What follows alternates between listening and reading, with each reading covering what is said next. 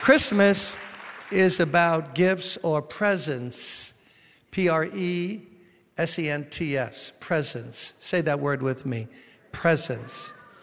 It's about gifts, presents. So look at this one verse about the ultimate kind of gifts we should be looking for from James, the half brother of our Lord, wrote this in the first chapter. Don't be deceived, my dear brothers and sisters. Every good and perfect gift or present is from above, coming down from the Father of the heavenly lights, who does not change like shifting shadows. Don't be deceived. Every good and perfect gift. Notice, God gives gifts.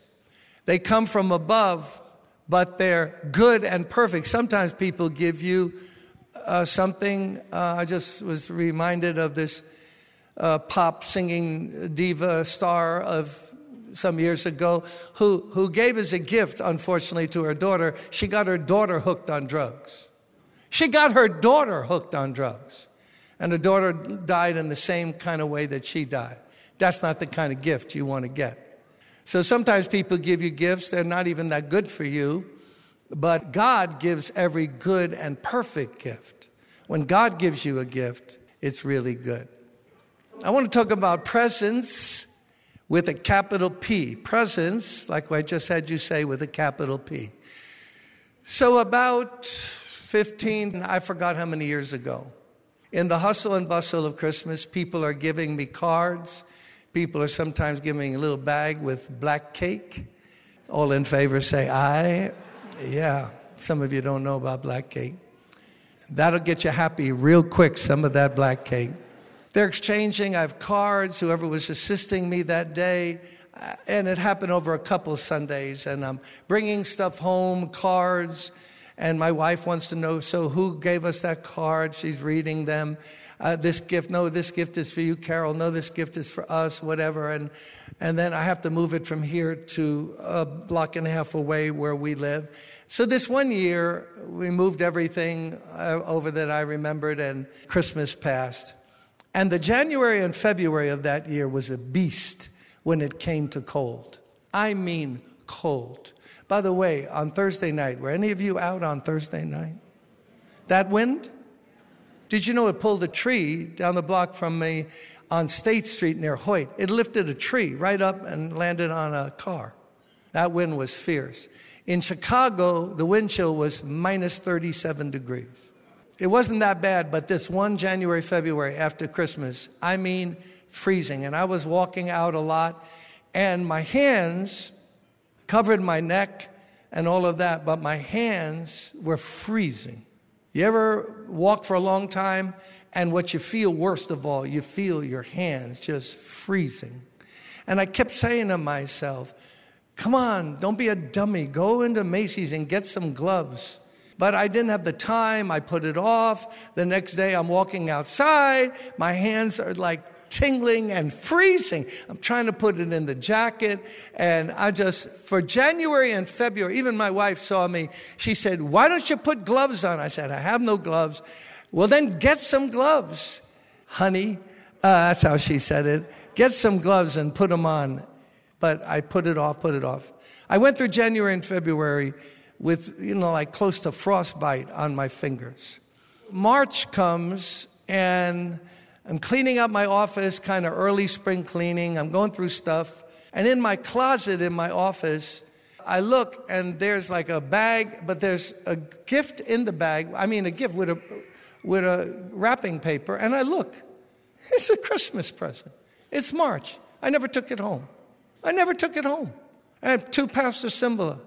And I go, I don't believe this. I didn't open this present. I open it up. It's a box. Guess what's in it? Exactly. I froze for January and February. The gloves were in my office. I wouldn't have to pay for them. They were free.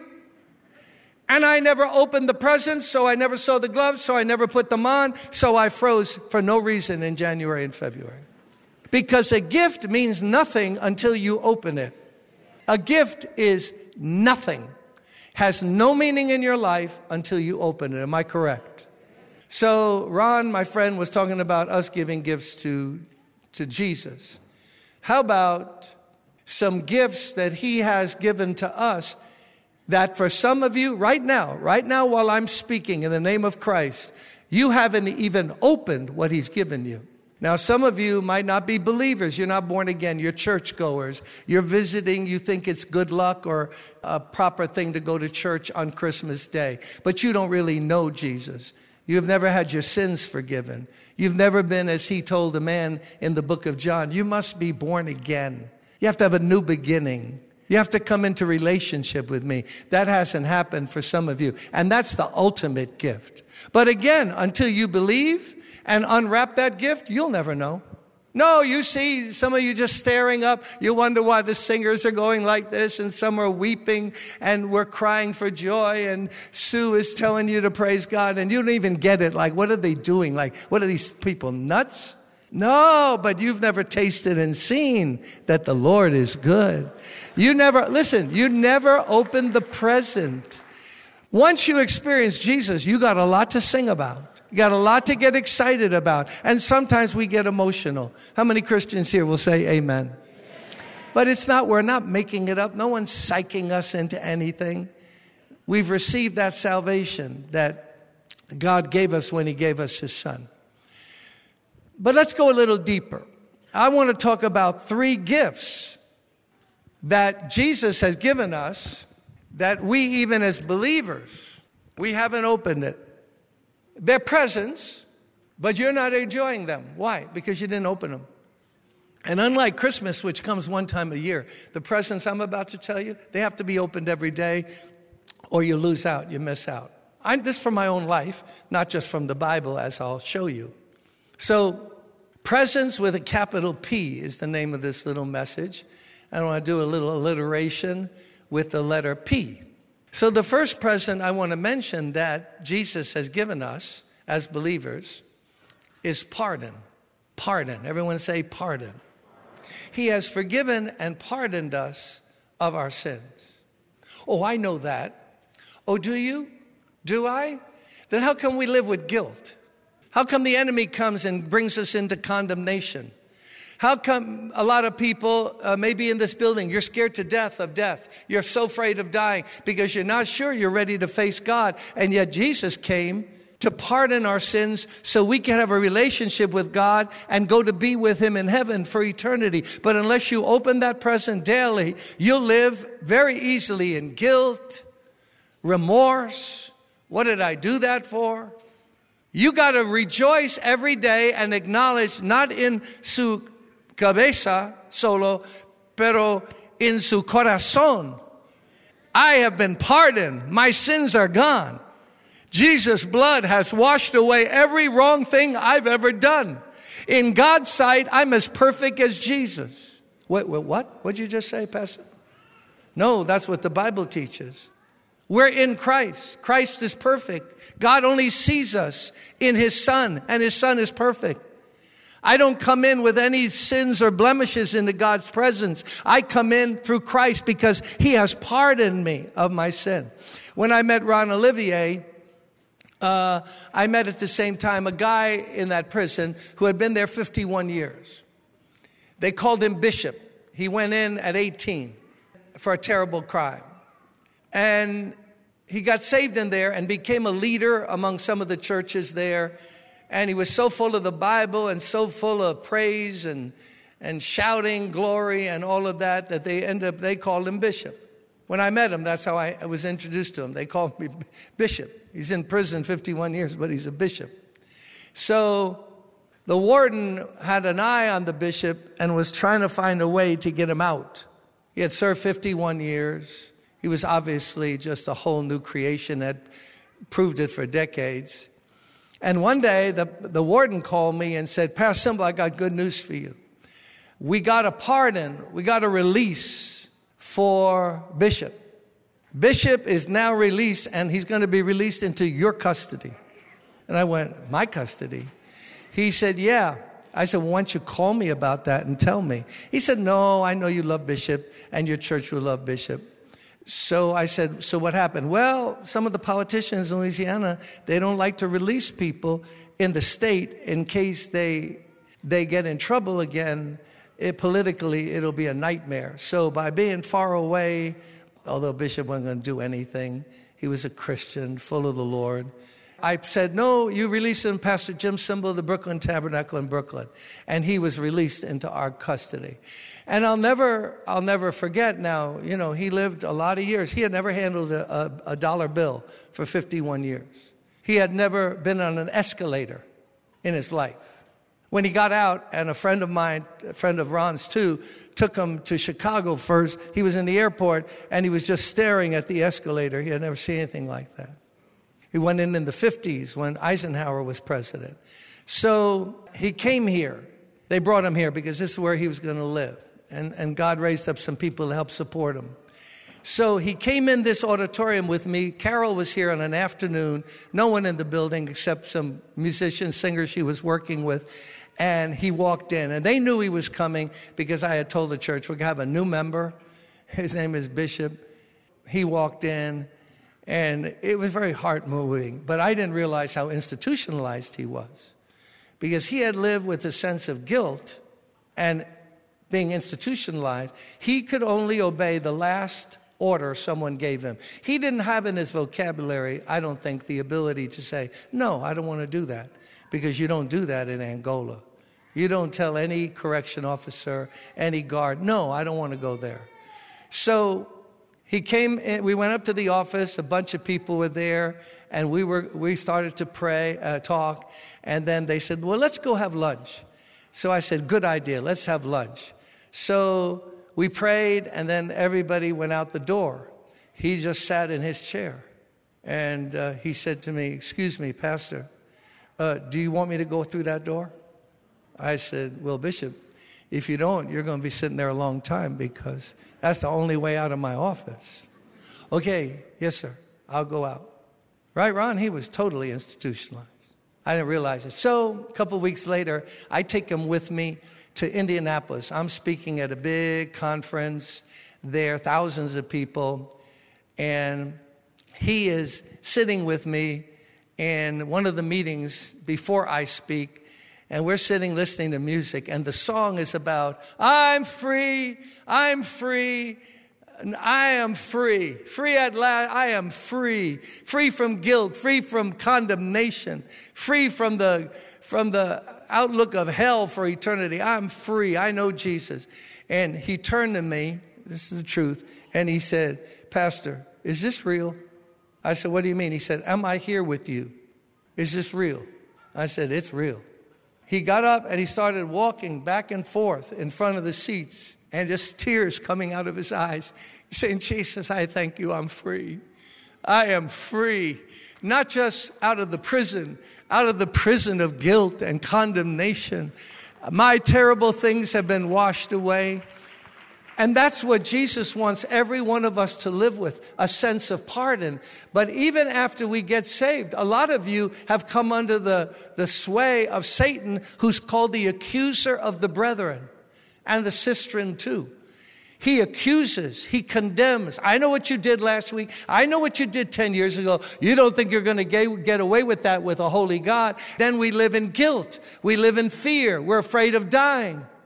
We're scared to death of death. And yet the early Christians had such a sense of pardon. They had opened that present. You got to open that present. What good is pardon as a gift if you don't open it and enjoy it every day? I am free. I'm not a piece of garbage. I'm a child of God. You and I are children of God. Can we clap loud and say amen?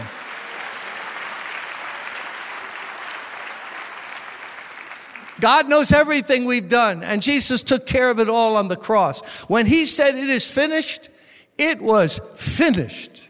That's it. I don't care where you were, if you never served time in prison, or if you've been in prison, whom the Son sets free is free indeed. He's given us pardon. You can't live with guilt. Listen to me. You can't live with guilt. You can't live afraid of the future because you're afraid that your sins are going to come and bite you in the behind. That is not the salvation that Jesus has given us. He has pardoned us. He has washed away our sins. I am clean. I am free, not because I've been good, but because Jesus is my Savior. His name shall be called Jesus and he will save his people from their sins. Everybody who believes in that, clap your hands loud. So you got to say that. You got to say that in the morning. The moment any thought comes of condemnation, the, many, the moment any memory comes from your past of something you said or did or looked at that was inappropriate and sinful and wrong, you can't let it stay there for half a second. You got to say, no, the blood of Jesus has cleansed me from all sin. Satan, get out of here. I resist you in the name of the Lord. I'm a child of God. I'm clean. I've been pardoned. I'm free. So that's a present you got to open, and you got to open it every day. I thought when I got saved as a young person that you just can open it when you get saved. No, you got to open it every day because how many know the enemy loves to try to bring guilt on us? Everyone who knows what I'm talking about, just lift your hand. Okay. He loves to try to bring guilt. And then you live with that cloud over you. But Jesus said, No, I leave you my pardon. He, not only that, but here's another P. Jesus said, I'm going to give you another present my presence. A present, P R E S E N T, called his presence, P R E S E N C E. Jesus said, Okay, I'm leaving you now, but lo, I am with you to the end of the age. I will never leave you nor forsake you. When you gather together, two or three, I'll be there in the meeting. You don't need uh, 12, 1400 people. You just need two or three. I will be there. When you sleep at night, I'm watching you. And when you wake up in the morning, I want you to recognize my presence because I want to walk with you through that day. I am with you. I know, but I don't feel. Uh, doesn't matter what you feel. Either he's with us or he's not with us. How many believe he's with us? Say amen. He, he's not a man, he should lie. He said, I'll never leave you. I know, but I fail God. I said, he said, he'll never leave you. He'll never leave me. How few Christians live out their days on a daily basis counting on the presence of God. God is by me. I don't see him. Trust me. He's more real than you are. He's with me. You don't see him here, but he's with me while I'm preaching. Did you know that? Yes, he is here with me on this platform and he's with you. He promised us his presence. And he said, You'll never be alone. This New Year's Eve, next Saturday night, there'll be hundreds of thousands of people at 42nd Street waiting for the ball to come down. And they're surrounded with people and they'll be getting uh, drunk or whatever on drugs or some sober, but they'll be screaming and yelling and partying. But in the middle of it, inside, so many are so lonely. Lonely. No one really understands me. I have friends and, and, you know, I hang out with them and all of that. And we go out and we see a Knick game or a Nets game or we do this, we do that. But I feel so alone. No one really knows what I'm going through. There's all kinds of people like that. Suicide rate in this country, especially over younger people, is soaring. Why? Because they feel they're alone and yet they're with people. How can you be alone if you're with people because you're lonely inside? And Jesus said, You'll never be lonely again because I'll never leave you. When no one else can be talked to, uh, or you won't have anyone to share, no one to talk back to you, I'll be there for you. When you leave this building, if you're a Christian, do you get it? He's with you. That should change everything about every day. I'm not alone. I, yeah, but I have to go on a job interview. You're not going alone, dude. He's with you. He's with you. Don't you get it? When you sit in that chair, He's right by you. When you're riding that number three train, He's with you. He better be with you on that number three train. Wherever we go, He's with us. People talked about being joined at the hip with someone. He says, I will never leave you nor forsake you. That should change everything. When I was a kid, I thought of this this morning on the fly. I was, let's say, my parents moved to 384 Parkside Avenue between Bedford and Flatbush when I was about in the first grade. So, first grade, how old are you then in the first grade? How old? Six, seven, yeah. So I was about nine years old, and I was already every day in the. No, I didn't get left back. What are you trying to say?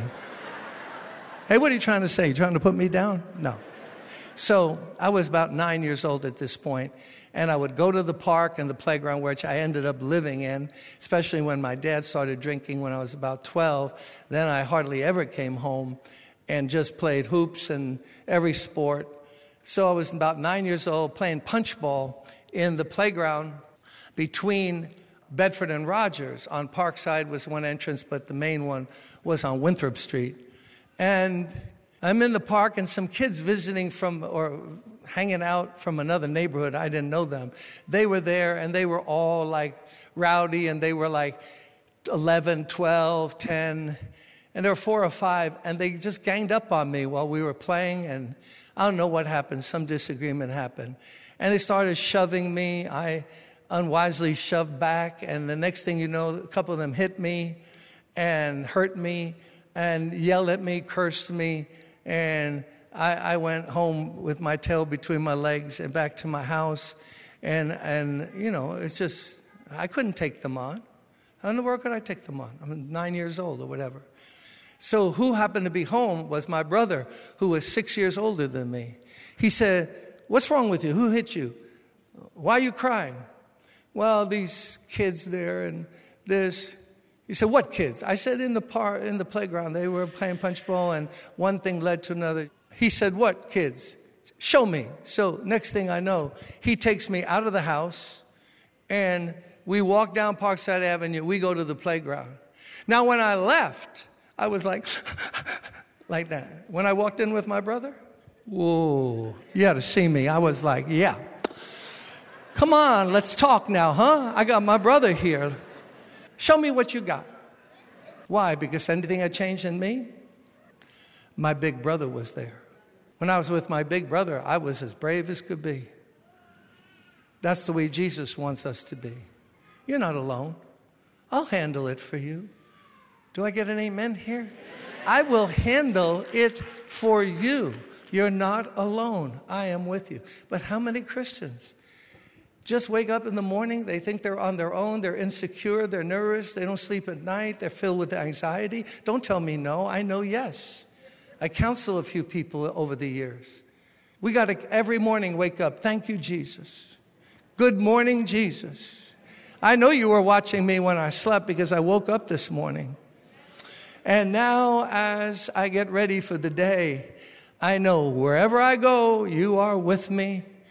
Whatever the challenge, you know a great thing to do every morning? Come on, listen to me. In the morning, think of your day, what's planned at least, your appointments, and pray through every one of them and talk to Jesus. Jesus, you will be with me on that appointment. I'm having lunch with that person. You'll be with me. You know, my sister in law is coming around. You know how she rolls. Uh, please, Jesus, be with me for that. And you pray through the whole day. And then whatever else pops up that you weren't sure of, you know Jesus is with me. Thank you, Jesus. I just read about some spiritual giant who said he, may, he purposed in his heart, I want to pray three minutes every hour. Every hour of the day that I'm awake, I want to pray three minutes. I want to talk to the Lord and say, Lord, thank you. Thank you for being with me. I praise you. I thank you for your word. Not, not a long prayer. Other times you get alone, you can pray. But he said, just every hour. I don't want to stop for six hours. I want to talk and recognize that he is with me every hour of every day. All in favor of that say, aye. So the Lord has left us pardon, but you got to open the present or your hands will freeze, just like me. Those gloves did zero for me. Why? Didn't put them on. Why? Didn't open the gift. You got to start, some of you got to, come on. You're Christians, you profess to be Christians. Start opening the presents that the Lord has given us on a daily basis. Pardon, His presence. Lastly, The power, more P's, and I close, the power of prayer. Jesus made possible access not just to heaven, but that we can come to the Father and bring our requests. And the Father said, I will answer you when you come in my Son's name as a child of God because you've put your faith in my Son. Come boldly, the Bible says. Don't come, I'm not worthy. No, come boldly. Not because I'm anybody, but I belong to your Son Jesus. God, I come in Christ's name. And he says this you'll receive mercy and grace to help you in the time of trouble, in the time of need. Just when you're pressed against the wall, God has promised through Jesus, He has made a way. It used to be back in the day in the Old Testament, Moses could talk to God, the high priest could talk to God, but the average person, they were nowheresville. They were nowheresville. But now Christ, why? Because holy, holy God, and you got an ungodly person like Jim Cymbala. How in the world would I get to talk to God? God is so holy. God doesn't deal with, with unrighteousness and sin. And Jesus has come, provided pardon. Jesus has made a way from all this distance he made a bridge that I can come right over into God's presence. I don't have to be afraid because He's not an angry God. He's Abba Father. He's my Father because of Jesus. How few of us open that present every day. We complain, we get afraid, we get depressed, we feel victimized, instead of going to God in prayer, because one of the presents Jesus gave us is come boldly to the throne of grace. I've made a way for you to get your needs met. Seek, ask, knock. Ask and it shall be given. Seek and you'll what? You will find. If you knock, it will be open. And today I just want to remind you don't be like I was for January and February of that year. Froze my little fingers off. All be and it was there in my office. See how that's a good thought. It was so close to me every single day I was complaining.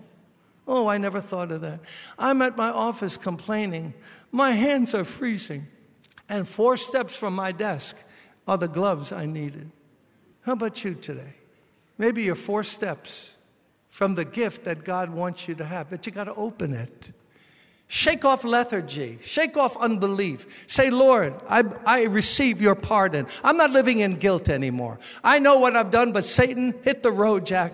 Jesus has saved me. He's pro- provided pardon for me. I am free, free from condemnation, free from guilt. And I'm not lonely, and I'm not all alone, and I'm a victim of the what I'm not a victim of anything. I'm a child of God. I said I'm a child of God. You're a child of God. His presence is with us. His presence is with us. And lastly, what, whatever your needs are today, and I know you have some, there's no Christmas in my life that I ever didn't have some needs, and I have them today. Don't carry them, they'll weigh you down. We had a former pastor here who started the prayer band named Pastor Ware, very godly man. I used to pray with him a lot, and he used to say a lot of times when we were praying, Lord, you got to help Pastor Cymbala and me. This thing is way too big for us. I remember him saying that. Oh, it's too big for us, Lord, but nothing's too big for you.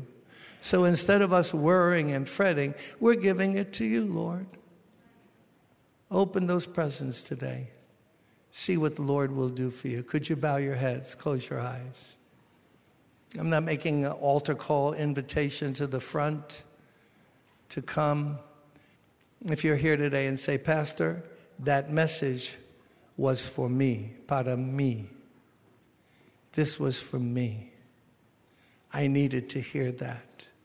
I believe God is speaking to me and saying, Open the presents I gave you.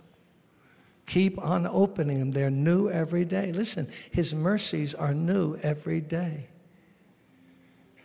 Lord, help me this Christmas to open your presence every day so I live with all the gifts that you gave, that you purposed for me.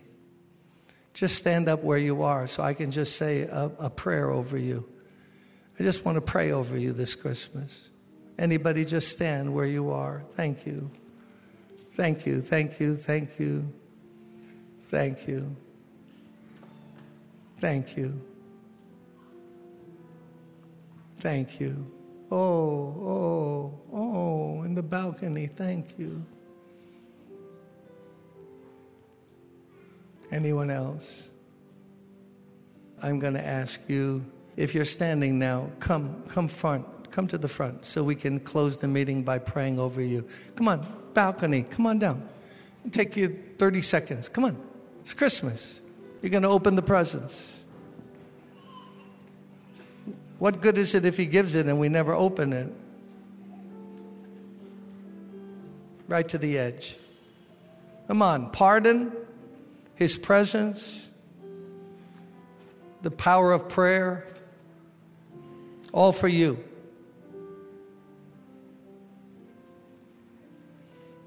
Don't have to be afraid, anxiety ridden. Those of you standing in the balcony, come on, won't bite you. Come on down here.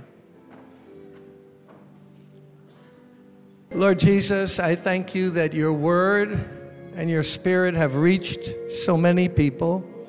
All of us needed it, starting with me. But these folks, Lord, have stepped forward because you must be dealing with them about something in your love, you want to bring healing and help, strength, mercy to them. So help them, Lord. We confess our sins. We have failed you. You have never failed us. Help us to live every day counting on your pardon, every day counting on your presence with us, and every new day taking advantage of the power of talking to our Father because you made a way for us. We bring our needs, Lord, help them. You see these tears. You see some of them. This lady over here on my right, Lord, she's just whispering while everyone's singing. She's, her lips are moving like Hannah in the Old Testament. She's praying in her heart to you, Lord. Help her. We're counting on you. Give us those good gifts that you have for us and help them, Lord, to end the year and start the year with a new focus on you, a new trust in you, a new enthusiasm for you. Lord, do begin a new work. Fan the flame, fan the flame. And let them have the best end of the year, best new year they've ever had in their lives. For we ask it in Jesus' precious name. We love you, Lord. Can we give God a hand clap of praise, everyone in the building? Feliz Navidad, Merry Christmas. Give someone a hug, a handshake. God be with you. See you New Year's Eve. New Year's Eve, 7 and 10 o'clock.